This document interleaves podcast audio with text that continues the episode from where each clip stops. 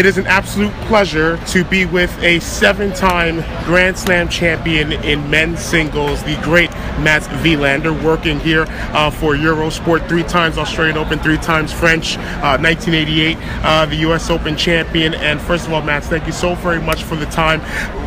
As a commentator, uh, compare the feeling that you get coming to a Grand Slam uh, to when you were a competitor. Well, I mean, I think I look forward to the most is commentating matches because they're live and um, it's where you put yourself in the in both players' shoes and you try to figure out a way to to solve problems and try to figure out figure out a way uh, why a player is missing certain shots and why he would do certain things. And obviously, you can't change anything when you're commentating. But um, so yeah, it's a, it's a, it's about analyzing both players' games and uh, and then go out on the limb and trying to trying to hope that one player does a certain thing and hope that you're right. Often you're wrong. Yes.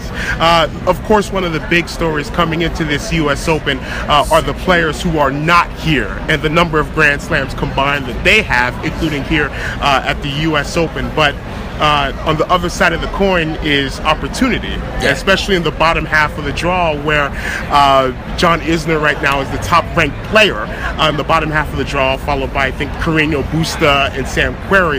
Um, how do you assess and evaluate uh, that dichotomy of the top players not being here? But the bottom half of the draw being wide open. Is it a positive? Is it not as much of a positive? No, it's completely. It's only positive. I think. I think that uh, it just goes to show that the top players in the game, they're, you know, they refuse to lose in general. Uh, and uh, and once you know, once five of the ten are not here, and suddenly it opens it up not for the players that are between between 11 and 20, but be, literally between 11 and 100. Because uh, I think the big step is is uh, top 10. That's a big step, but then to sort of top three, top four guys that win Grand Slams, sort of every other year or every year. That's there's a difference between those guys as well.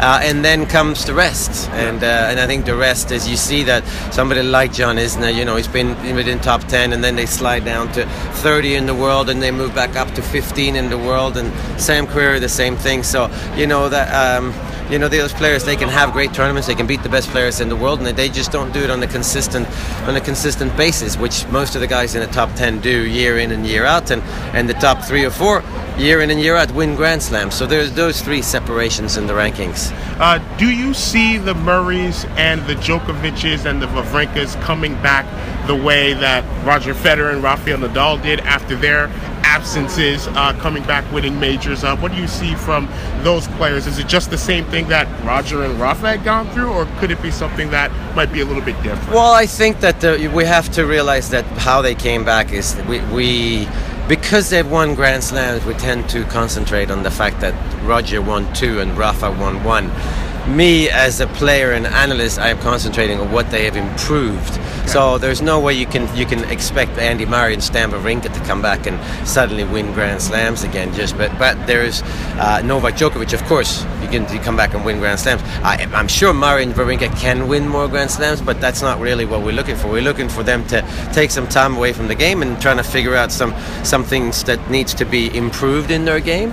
Uh, and once they improve that part, whatever it is in their game, then then we'll have a different looking player. Just like we have a different looking Roger Federer today than a few years back, and we have a different looking Rafa Nadal most of the time. Maybe not in this tournament specifically, but in most of the time we have a different looking Nadal because he plays more aggressively. It takes the ball earlier on the backhand side. Love to see Murray and these guys come back and uh, and have changed their game uh, along with the development of their personal life. Yes, absolutely. Once again, Mats Wilander joining us, and Serena Williams, uh, her prolonged absence uh, due to her pregnancy, and I believe she just gave birth uh, to a baby girl. Uh, in the women's draw, uh, do you see a specific player uh, emerging and becoming somewhat of a dominant player, or is it going to be the way it is now, where between one and maybe 20, there's not much separation, or maybe even between one and 10, that there's not that much separation, and it will continue to be that way before Serena Williams comes back and we'll see what Serena does. Well, I don't think we're ever going to have a separation like Serena Williams has separated herself. I don't know if we'll have that again uh, because she has so many, um, obviously, so many weapons, and she's got that. She's got obviously the best serve in, in history of women's game, but she also has a mind and the heart that's most probably up there with the best in the women's game of all time. Um, so I don't know if we're going to have that complete of a player again, but I would say that Garbiñe Muguruza is most probably the one that is that naturally the one to to kind of not take over Serena's role, but take over. Uh, I suppose before the tournaments, at least Serena's role, which is if you're going to look at favourites, I think we're going to start looking at Muguruza as one of two or three favourites to win any slam, and I believe that will continue for for four, five, six, seven years.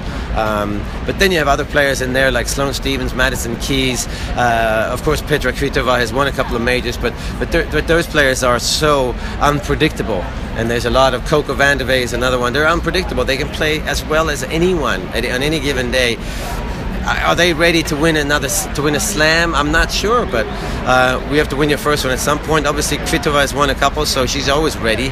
Um, yeah, you see a little bit of a change in the women's game. I think it's uh, obviously power is the main um, is the main force still, but you do have a lot of uh, young players that are not they're strong, but they're not Serena's and Venus height, and they don't they don't hit a flat ball anymore. They hit with a lot more topspin and a, and a lot more variation. Uh, and um, and I think that's the way the women's game is starting to head a little bit. Uh, they're most probably better better athletes every year. Um, and they can cover the court better, just like the men do. And once they can cover the court better, sheer power is not going to do it. So you're going to have to have some finesse and some slices and some topspin. And I believe the women's game is heading in that direction. In 1988, of all the players that a lot of casual fans remember of having great specific seasons uh, with Rod Laver 62, Rod Laver 69, and McEnroe 84, and Federer, Nadal, and Djokovic in their multiple Grand Slam years. Sure. I think yours gets uh, understated in 1988 when you won three of the four men's singles uh, majors, Australian, French, and the U.S. Open. Uh, what do you most remember from that special year in 1988, maybe outside of Miroslav Mečíř uh, at Wimbledon uh, in the quarterfinals. What do you remember the most about 1988, that year where you won three majors? And was there ever a thought after the French Open that, No. oh, there's this thing that is halfway, that I halfway completed that uh, I can No. match Rod Laver? No, that thing has never occurred. That that thing most probably doesn't enter most players' mind. Yes.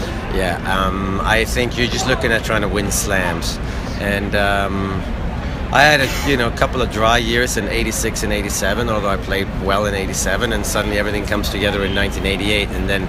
That turns out to be the last major I won here in '88, but uh, it, you know, no. What I remember is just that uh, you go into matches on every different surface against any opponent, and you feel that I, I've got I've got answers. You know, I, I, there's a problem out here somewhere. I know there's going to be a problem. It could be with me. It could be with my, with my opponent.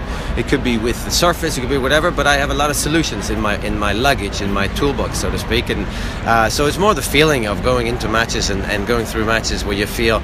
Um, excited more than more than sure that you're going to win you feel excited about um, feel excited about ha- being able to use a lot of different weapons and tools to be able to get out of, and you know you have them, and that feeling is a very uh, calming feeling, very calming and exciting, exciting feeling when you go on court and you start playing, um, and then of course some matches it didn't work out in '88, but um, when you feel like you have weapons to solve most problems that's really what you're looking for. You're looking to become a complete player, and uh, I think all those years, McEnroe 84, me 88, I think that's what we felt. Is that I'm pretty pretty close to being as complete a player as I can ever be. I'm pretty close to reach my full potential as a as a as a player and as a somebody who can win matches. And yeah, we're lucky to have experienced any part of that feeling. Yes. Matt, I know you're pressed for time. Thank you so very much for the time. Really appreciate this uh, conversation.